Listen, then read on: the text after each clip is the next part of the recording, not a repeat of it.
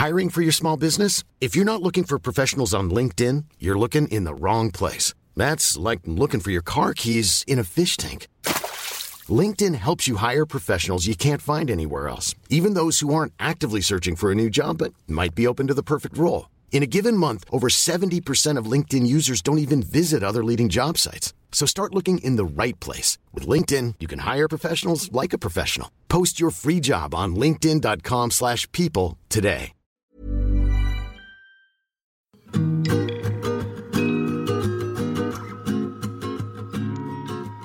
Les Audacieuses, c'est le premier podcast Société de Podcasters Média. Il recueille les confidences de femmes de tous âges, de toute culture, de tout milieu, qui un jour ont osé. Alors ces femmes audacieuses, je les invite à mon micro. Je suis Carole Renucci, journaliste, et pour moi aussi, l'audace est un carburant. J'étais enseignante à la campagne, dans les banlieues, dans le 20e arrondissement de Paris, puis rédactrice en chef d'Enfants Magazine, avant de devenir directrice de Notre Temps, le premier magazine français avec ses 5 millions de lecteurs. Aujourd'hui, je dirige Podcasters Media, j'anime le podcast Les Audacieuses et je suis surtout très fière et très heureuse de vous retrouver tous les 15 jours pour une nouvelle vie et un nouveau défi. Alors Emmanuel, merci d'être venu.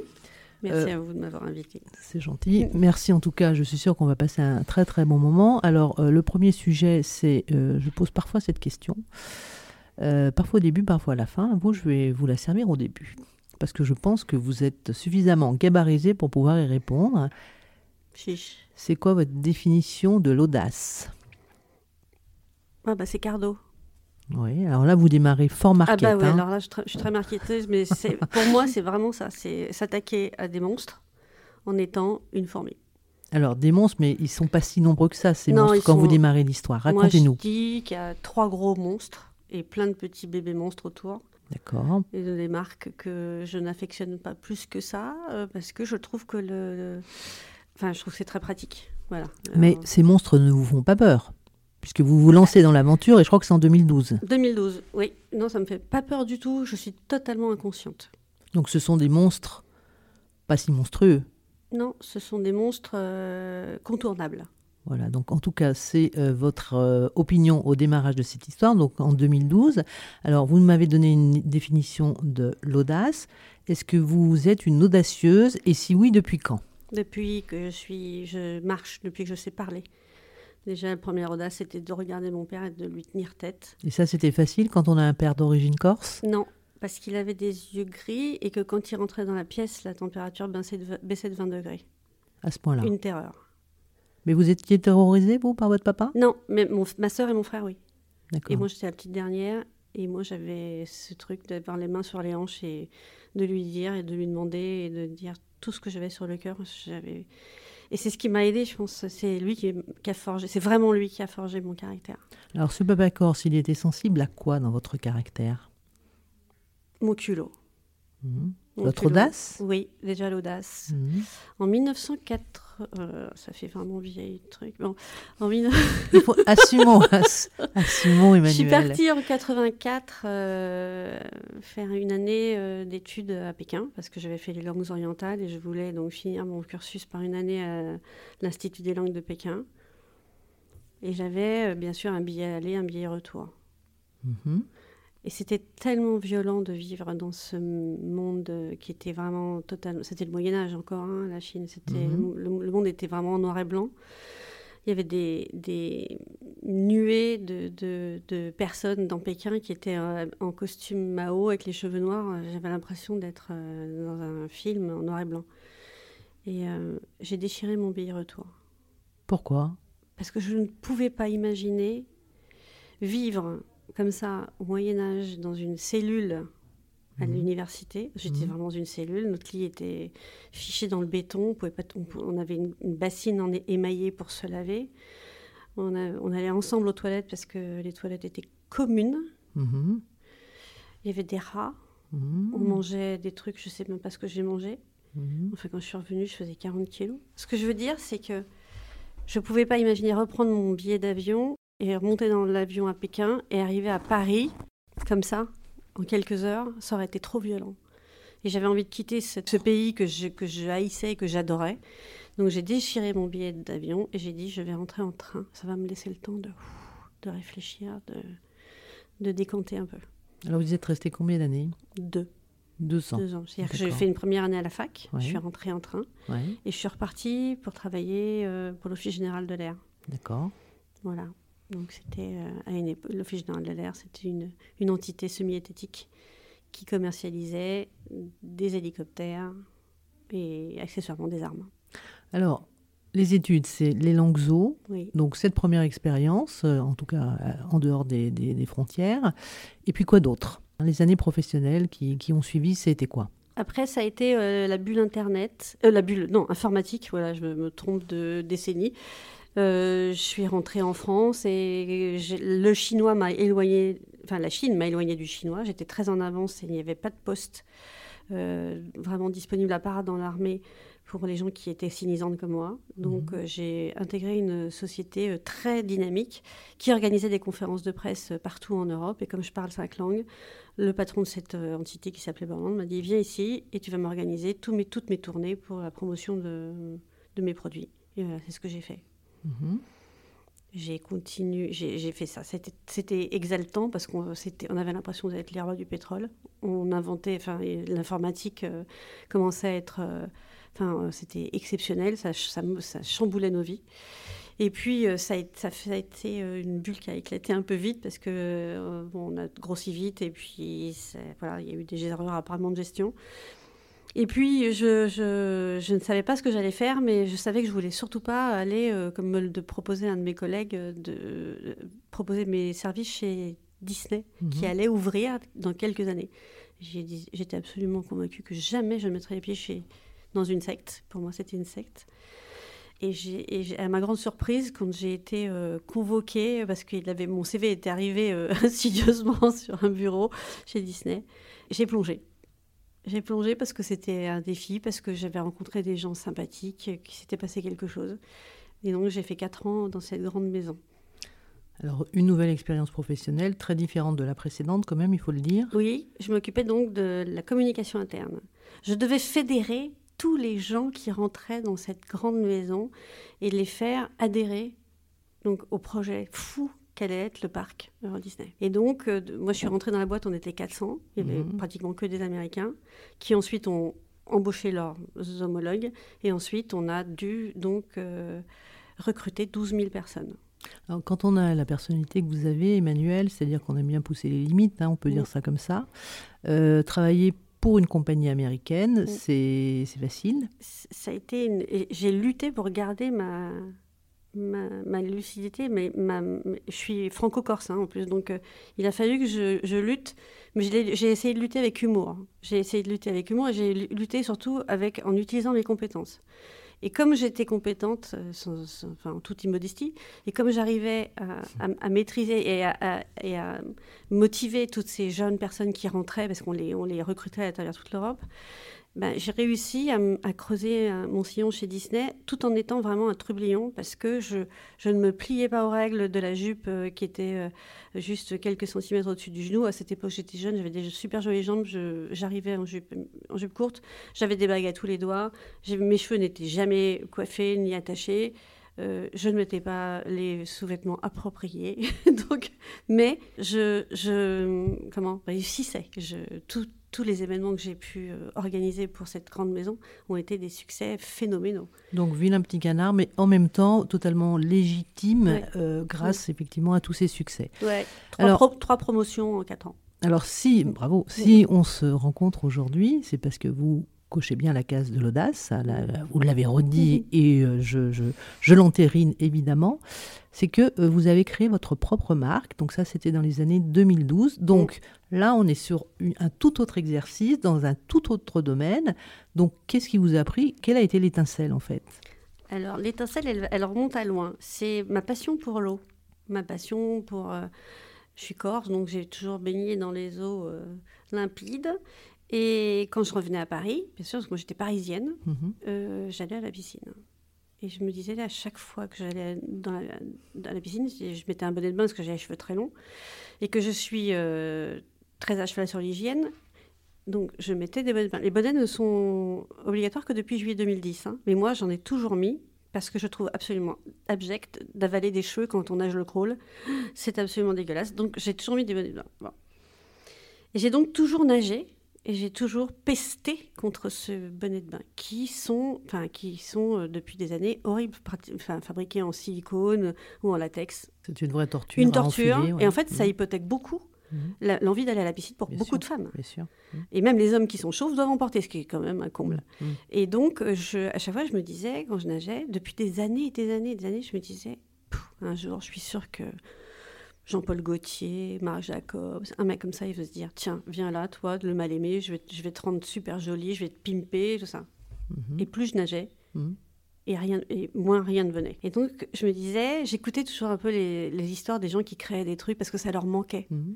Et un jour, je me suis dit, un jour pas fait comme un autre, en fait, je me suis dit, mais pourquoi moi je ferais pas ça? Pourquoi moi, euh, ben, évidemment, j'y connais rien, mais pourquoi? Moi, moi, j'ai une idée. Donc voilà. Et j'ai eu cette idée un jour en 2006. J'étais en, en avance à mon cours, Mhm. euh, à la piscine. Je faisais des cours d'aquagym. Et je regardais une dame nager. Elle avait son, le bonnet en plastique, Mhm. les lunettes. Et Mhm. je la regardais, je dis, mais comme t'es moche. C'est horrible, c'est vachement méchant ce que je dis. Oui, je disais, mais t'es moche, quoi, Mhm. t'es moche. Je dis, mais comment c'est possible?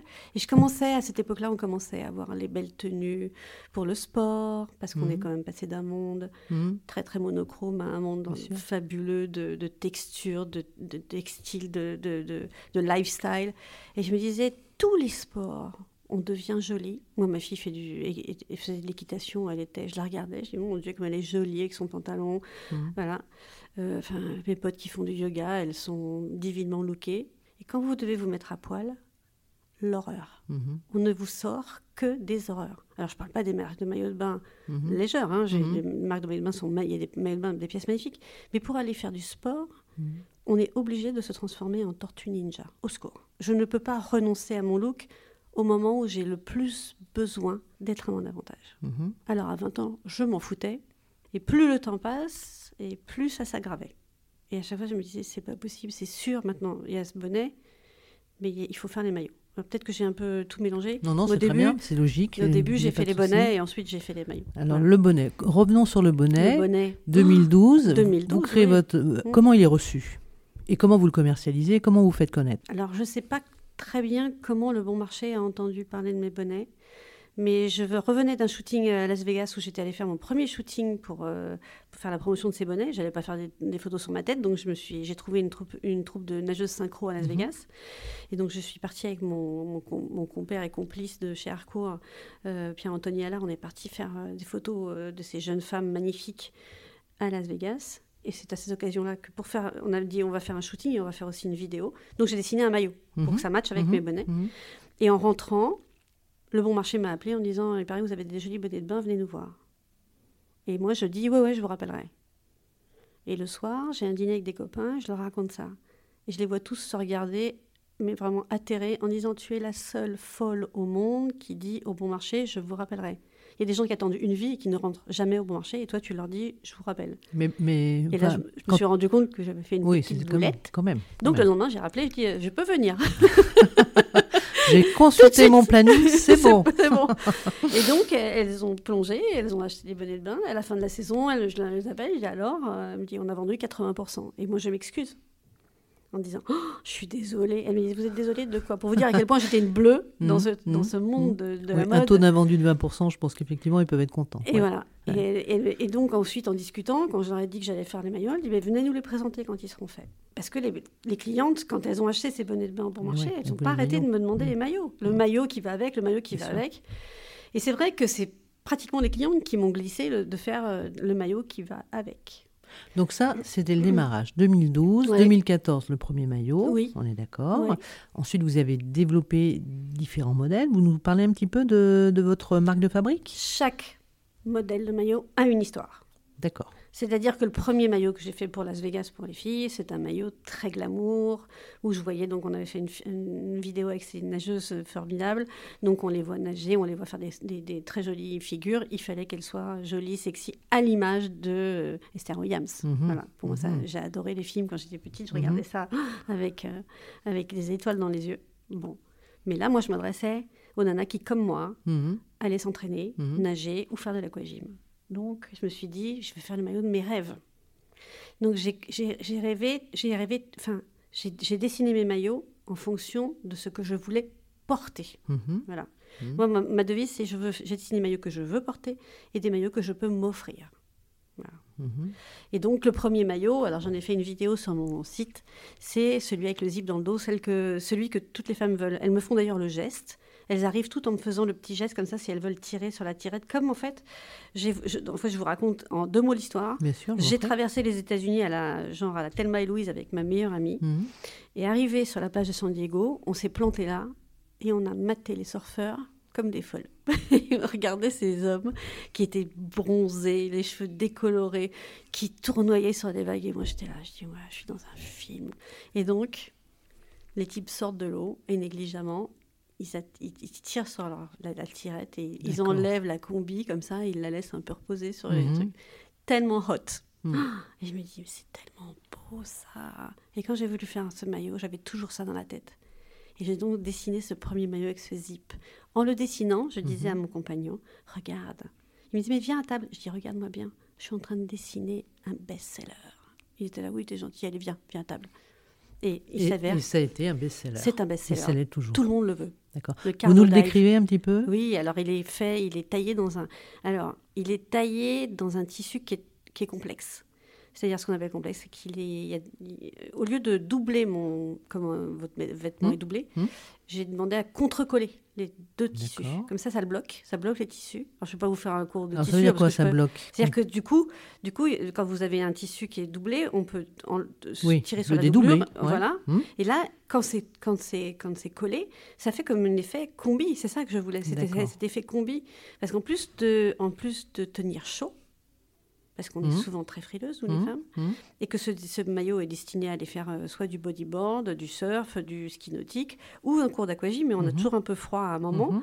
Voilà, donc ça, non seulement ça tient chaud, mais en plus ça gomme. Ça gomme, c'est quand vous l'enfilez, Silhouette de rêve. une silhouette de rêve. C'est- magique. Oui, mes maillots sont des maillots de beauté. Je veux que les femmes, et d'ailleurs c'est ça qui m'émeut et pourquoi je continue, parce qu'elles m'ont donné, en fait moi je suis partie d'un truc que j'avais envie de faire, Mhm. et les femmes m'ont donné toutes les réponses que j'allais me poser. Vous avez su les écouter, on peut aussi dire ça Ah ouais, comme mais c'est génial. Ah, moi j'adore. Mes clientes, je les adore. Parce qu'elles me, elles, elles m'ont donné, d'abord, elles me donnent la niaque de continuer, elles me supplient de continuer, et puis elles me, elles me récompensent. quoi. C'est-à-dire que quand je vois, j'avais un showroom, et quand je les vois sortir de la cabine et mettre les poings sur les hanches Mhm. en me disant, vous voyez, je fais du 48, Mhm. jamais j'ai eu un beau maillot. Mhm. Parce qu'autrement, on trouve que des trucs horribles. Mhm. Euh, vous savez, je, alors je vais pas dire de méchanceté, mais comme un magazine de. BPC où on trouvait des trucs horribles pour les dames qui font du 48, Mhm. j'ai dit, ouais, il n'y a pas de raison. Moi, je fais des maillots du 36 au 48. Si je pouvais grader encore plus loin, je le ferais plus loin, mais c'est beaucoup d'argent. Pour l'instant, j'ai pas les Bien moyens. sûr, bien sûr. Mais quand une femme qui fait du 48 sort dans un maillot rouge et qu'elle dit, mais je me sens belle. Ben moi, excusez-moi, je pleure. Bah oui, Et moi, pour moi, j'ai réussi. bien sûr. Alors j'ai l'impression, parfois j'ai l'impression d'être une illuminée, mais c'est, c'est, je êtes- comprends le, je comprends comment peut réagir un, un comment un créateur, comme enfin les types qui, qui rendent, enfin évidemment je me compare pas à, à Christian Dior ou à, ou à Monsieur Gi- Givenchy, mais ça doit être, c'est ça. Enfin j'ai l'impression de Mhm. toucher à ce registre-là, Mhm. que les femmes j'ai des femmes qui arrivent, qui sont un peu timides, en disant, oui, moi, vous savez, rien ne me va. hein, parce que moi, j'ai ça, j'ai des seins comme ci, j'ai de la cellulite, j'ai ceci, j'ai cela. Mais putain, on a toutes quelque chose. Et quand elles sortent et qu'elles m'embrassent et qu'elles me disent, Ah, merci, je vais... Euh, Donc là, vous êtes contente. Non, Mais là aussi, vous êtes, là. Emmanuel, vous êtes aussi avant-gardiste parce que bon, on a eu une petite conversation avant de Mm. démarrer cet enregistrement. Vous m'avez relaté plusieurs moments de votre vie où effectivement, et par exemple en Chine, hein, puisque ça on l'a Mm. évoqué ensemble, vous étiez un petit peu là trop tôt.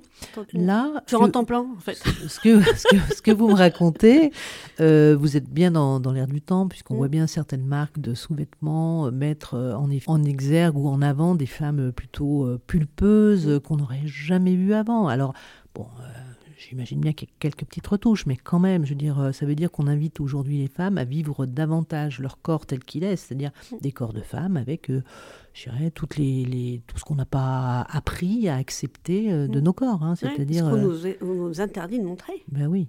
Parce que, enfin, oui, la vergéture, le capiton, je veux dire, ça, c'est du grand classique. Moi, ce que je voudrais savoir, c'est quel type de femme vous touchez Qui vient chez vous ou qui vient acheter vos, vos- vos maillots de bain Quel est leur prix Comment vous positionnez par rapport au marché, justement, et par rapport à ce prix? Qui vient chez moi Euh, J'ai une clientèle qui est, c'est plutôt des, des- des dames qui ont un certain âge, et ce sont des dames qui sont des CSP+ en général. Euh, j'a- J'avoue, j'a- j'adorerais avoir des femmes même plus jeunes. Enfin, j'ai des femmes même jusqu'à 90 ans hein, qui achètent Ouais. des maillots. hein. Mhm. Mais euh, des femmes plus jeunes, non. Pour l'instant, j'arrive pas à, à choper ce marché, même si euh, on, on tend vers ce marché, parce qu'il y a des. C'est de, je veux dire, c'est de plus en plus, mais jusqu'à présent, Mhm. c'était vraiment, je veux dire, la femme au-dessus de 40 ans. C'est le prix qu'il est. Je pense. Vous pensez Je pense. Parce qu'effectivement, quand on a une offre euh, pléthorique de maillots à 3 euros, enfin. euh, oui. Voilà. Ouais. Mais aujourd'hui, c'est comme ce que je vous disais pour le yoga, le pilate.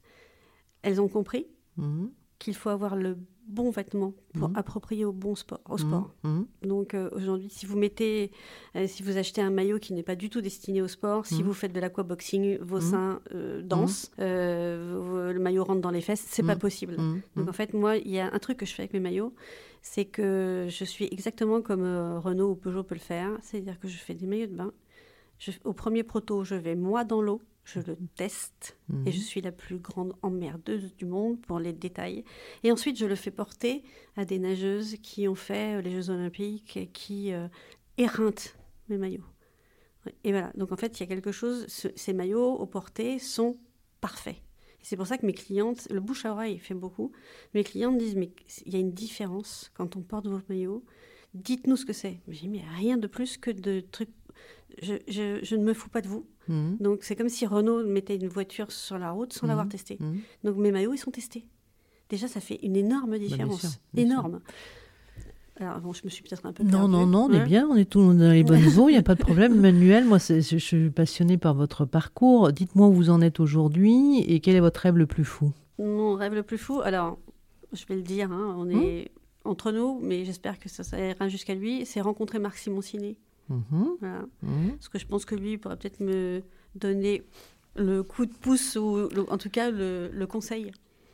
Pour avoir euh, parce que je cherche en fait des investisseurs. Je voudrais euh, accélérer le mouvement parce que je pense que j'ai créé un sillon et que aujourd'hui euh, depuis 2012 les gens ont eu le temps de regarder ce que Mhm. je fais Mhm, et de se rendre compte que j'ai créé quelque chose qui tout à coup est- devient un raz-de-marée mhm, mhm. Euh, parce que on s'adresse à, à un public de millions de centaines de millions de pratiquants Mhm. euh, euh, tout, tout sport aquatique confondu, hein, Mhm. de la nage euh, bien et le sport aquatique, euh, et, et qu'il n'y avait pas grand-chose en offre en face. Vous vous inscrivez dans quelle gamme de prix Alors le prix de, de- de ce best-seller euh, qui s'appelle le Cardinal, c'est 199 euros. D'accord, donc il faut compter 200 euros. 200 Alors, on euros, va oublier le 1 ouais, euro, le ouais. 99 magique, là.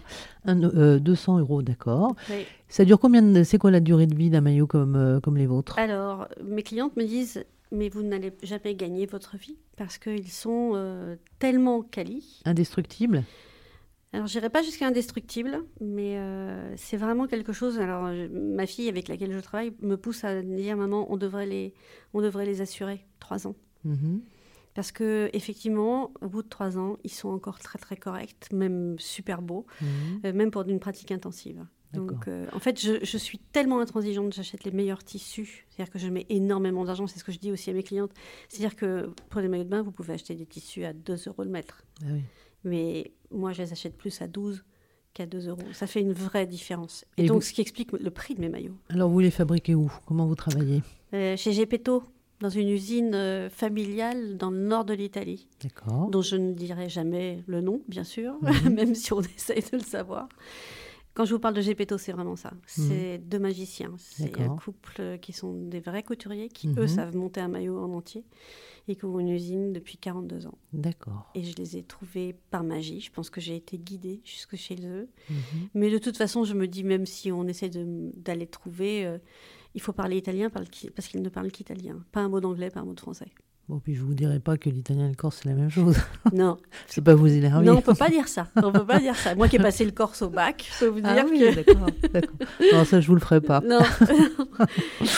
Il y a que les pinsoutes qui croient ça. Absolument. Oui. Donc on revient sur, sur nos, nos maillots, parce que là on est un petit peu parti sur cette belle île de beauté. Donc vous avez des très jolis maillots, il y a une vraie conviction, il y a une vraie passion derrière. vous les testez, vous pouvez garantir la qualité. On est quand même dans un univers qui est très proche de celui des, des gens et des jeunes d'aujourd'hui. C'est-à-dire qu'on recherche de la traçabilité, on recherche, on, on est anti-gaspi, anti-conso à tout va. Donc Mm. euh, la fast fashion notamment, on essaie, en tout cas c'est le discours qu'on entend. hein, euh, C'est le discours. C'est voilà, vraiment le discours. c'est le discours. Voilà. Ouais, c'est le discours. Moi, je suis atterrée. Enfin, bon, moi, depuis 8 ans, enfin, j'ai- j'en viens à ma fille qui me dit Maman, dans ton armoire, il y a des vêtements des années 80. Je dis Oui, parce que j'ai toujours bien acheté. Mhm. Bah oui. Donc, parfois, je ressors des vestes. Les gens me disent Oh, Tu l'as eu où? Tu l'as eu où? Je dis Ma vieille, il faut que tu remontes dans le temps parce qu'elle elle est très vieille. Mhm. Et ça, je suis contente parce que j'ai ça, j'ai inculqué ça à mes enfants. Mais parce que vous achetiez des beaux produits et donc euh, qui, Oui. qui avaient une durée Voilà. de vie. Et moi, pour moi, c'est ça ma conviction. Et quand Mm. je vois aujourd'hui avec le Covid tout ce qui se passe et la mode qui se refait une virginité, je les regarde, je dis mais les mecs, euh, vous croyez vraiment ce que vous dites? Mhm. Alors, je, je suis pas du tout prétentieuse en disant ça, mais moi, dès le début, j'ai dit je veux pas, je veux pas surproduire. Et bon, j'ai la chance d'avoir cette usine qui ne m'impose pas de quantité insurmontable, parce que c'est ça le problème aussi. Oui. C'est qu'en fait, et c'est Mm. pas non plus la volonté des créateurs de faire des, des- des montagnes de produits, mais les, les fabricants nous l'imposent. Là, dans cette usine, non, ils ne m'imposent pas. Donc, en fait, je ne surproduis pas. Et j'ai dit, Mhm. moi, je ne veux surtout pas surproduire. Moi, je veux, au fur et à mesure de, que mes, mes stocks baissent, je reproduis. D'accord. Et Bah, je reproduis ce que je veux, quand je veux. Je n'ai pas de collection. Mhm. Je n'ai pas assez d'imagination pour sortir des maillots tous les trois mois. C'est impossible. Donc, en fait, je choisis de très bons tissus. J'ai un fabricant qui, euh, qui essaye au maximum de faire le moins de gaspillage possible. Parce que moi, je ne suis pas ni speedo ni arena. hein. Mhm. Donc, je, un sou est un sou. Et puis, j'utilise des produits qui sont au Cotex. J'ai- Je suis exigeante sur ça. Donc, ça résiste au chlore, au sel, pratiquement beaucoup aux, sont anti-UV. Je fais très attention. Euh, donc, en fait, ce sont des produits de qualité qui vont durer. Donc, c'est moi, voilà, mon, mon écho à l'éco-responsabilité, c'est ça. Alors, votre discours est bien en phase avec la réalité, donc ça, c'est déjà un très bon point. On a parlé de M. Simoncini, on ne sait jamais. Non, monsieur Simoncini, je vous en supplie quand même. Peut-être qu'il peut qu'il écoutera, ou peut-être quelqu'un dans son entourage vous lui dire, poussera à hé Marc, il y a écouter. quelqu'un qui parle de toi. Comment on peut vous aider encore? Qu'est-ce qu'on peut faire passer comme message? Parce qu'on est écoutés, nous, les audacieux, et de plus en plus. Alors, mesdames, retournez nager. D'abord, Mhm. c'est souverain pour le corps. C'est souverain pour aller se laver vraiment la tête de tout ce qu'on a. Tout ce qu'on a. Moi, vois mes clientes qui sont souvent des chefs d'entreprise et qui, qui vont vraiment se défouler dans l'eau parce que c'est formidable. Euh, oui, nager, retourner nager. Moi, j'ai fait des maillots de beauté. Donc, avec 60 cm, je fais, je cache, je, rendez les je, femmes je- belles. je- voilà, je rends les femmes Ça, belles. Ça, c'est une belle promesse. Oui, c'est plus qu'une promesse. Qui travaille avec vous? Vous avez une petite équipe? Vous avez Ouais. des commerciaux? Comment ça se passe? Comment on vous connaît? alors c'est très drôle, hein, parce que non, je travaille avec ma fille. Mhm. J'esclavagise ma fille depuis des années, mais Mhm. elle adore ça. Mhm. Donc elle a fini ses études en juin dernier, mais pendant toutes ses études, elle a travaillé avec moi. C'est elle qui... C'est-à-dire que moi, je dessine, Mhm. je fais le commercial, et elle, elle communique. C'est elle, si vous regardez mes réseaux sociaux, c'est elle qui fait ça. Avec beaucoup de talent, elle est DA, Mhm. elle, a- elle fait nos lookbooks, euh, elle s'occupe du site, c'est une vraie geek. Puis c'est une, vraie perle parce que d'abord, ce que j'ai vu est très beau, d'une Mm. part, et qu'on en a juste très, très, très, très besoin. Aujourd'hui, tout passe par les réseaux sociaux, enfin beaucoup en tout cas. Donc il faut y être. On Où on vous trouve? Alors, sur mon site. Alors, dites-nous tout. Sur mon site, Le maillot pour les hommes, tiens. mais il y a- j'ai un maillot pour homme. Ah, vous l'avez quand Oui, il y a un petit maillot pour homme. J'en ai d'autres dans mes cartons, mais ça, c'est pareil, c'est des développements, c'est beaucoup de sous. et sûr, puis voilà. Bien sûr.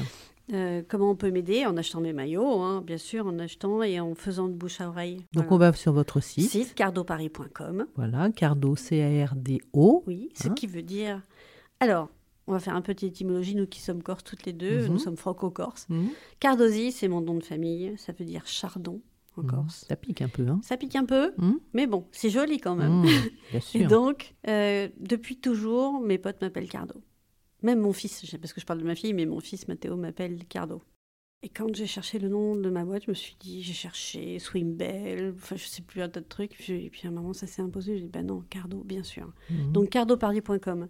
Autrement, si vous fréquentez euh, le, le spa du Ritz et le club de sport du Ritz, nous sommes vendus là, nous sommes vendus au Lutetia, au Bristol, au Cure Marine de Trouville, c'est un carton. Ils ont mis très longtemps à me recevoir et puis aujourd'hui, en fait, je suis devenue un peu la spécialiste des spas des hôtels de luxe. D'accord, Voilà. Bah, ça, c'est- un bon filon. C'est un bon, très bon filon. Mhm. Et puis, bien sûr, euh, j'ai dans mes petites, euh, dans mes, dans ma musette, des collabs très jolis qui vont sortir. Ah bah, écoutez, c'est le, Mm. tout le mal qu'on peut vous souhaiter. Est-ce que vous voulez ajouter quelque chose à cette belle aventure? Où on a tout dit? Non, ah bah non, je crois que j'aurais jamais tout dit. Je pense que j'ai. euh, euh, je, je voudrais, je voudrais euh, qu'un jour les, en- les gens disent, ne disent plus à ton bonnet, mais disent à ton cardo. Hmm. Voilà, ça ce serait, pour moi, ce serait top génial. le, vous- le modèle existe pour les enfants? Ah non, non. et pourquoi, et pourquoi non? et soyons clairs. Vous, vous avez des enfants? Oui. Est-ce qu'ils vous ont déjà, est-ce qu'ils ont déjà oublié leur bonnet de bain, leur maillot de bain à la piscine? Enfin, moi, j'avoue que mes produits sont trop chers pour faire ça pour des enfants. Ou alors, il faut que ma maman soit avec eux parce que s'ils oublient le bonnet Ah oui, de bain, oublient, un 39 euros le bonnet de bain, non. Ça fait un peu On mal. est un peu énervé et puis c'est très compliqué. Ouais. Ça veut dire un autre moule, ça veut dire plein Ouais, d'autres choses. Voilà. Tant que vous n'avez pas rencontré Monsieur Simoncini, vous ne pouvez pas tout faire. Mais c'est ça. Mais Donc- que fait-il? Mais que fait-il? Donc c'est un vrai appel solennel. On le dit comme ça. En tout cas, un grand merci Emmanuel. Je Merci suis beaucoup. très heureuse de cette rencontre et je vous souhaite bon vent. À bientôt, j'espère. Merci Au revoir. Au revoir.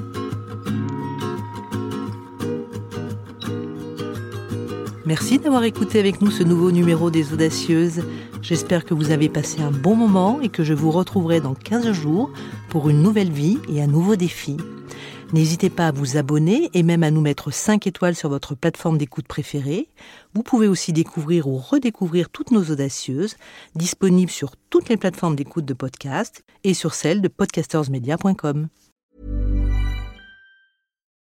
When you make decisions for your company, you look for the no-brainers. If you have a lot of mailing to do, stamps.com is the ultimate no-brainer. Use the stamps.com mobile app to mail everything you need to keep your business running with up to 89% off USPS and UPS. Make the same no-brainer decision as over 1 million other businesses with stamps.com. Use code PROGRAM for a special offer. That's stamps.com, code PROGRAM.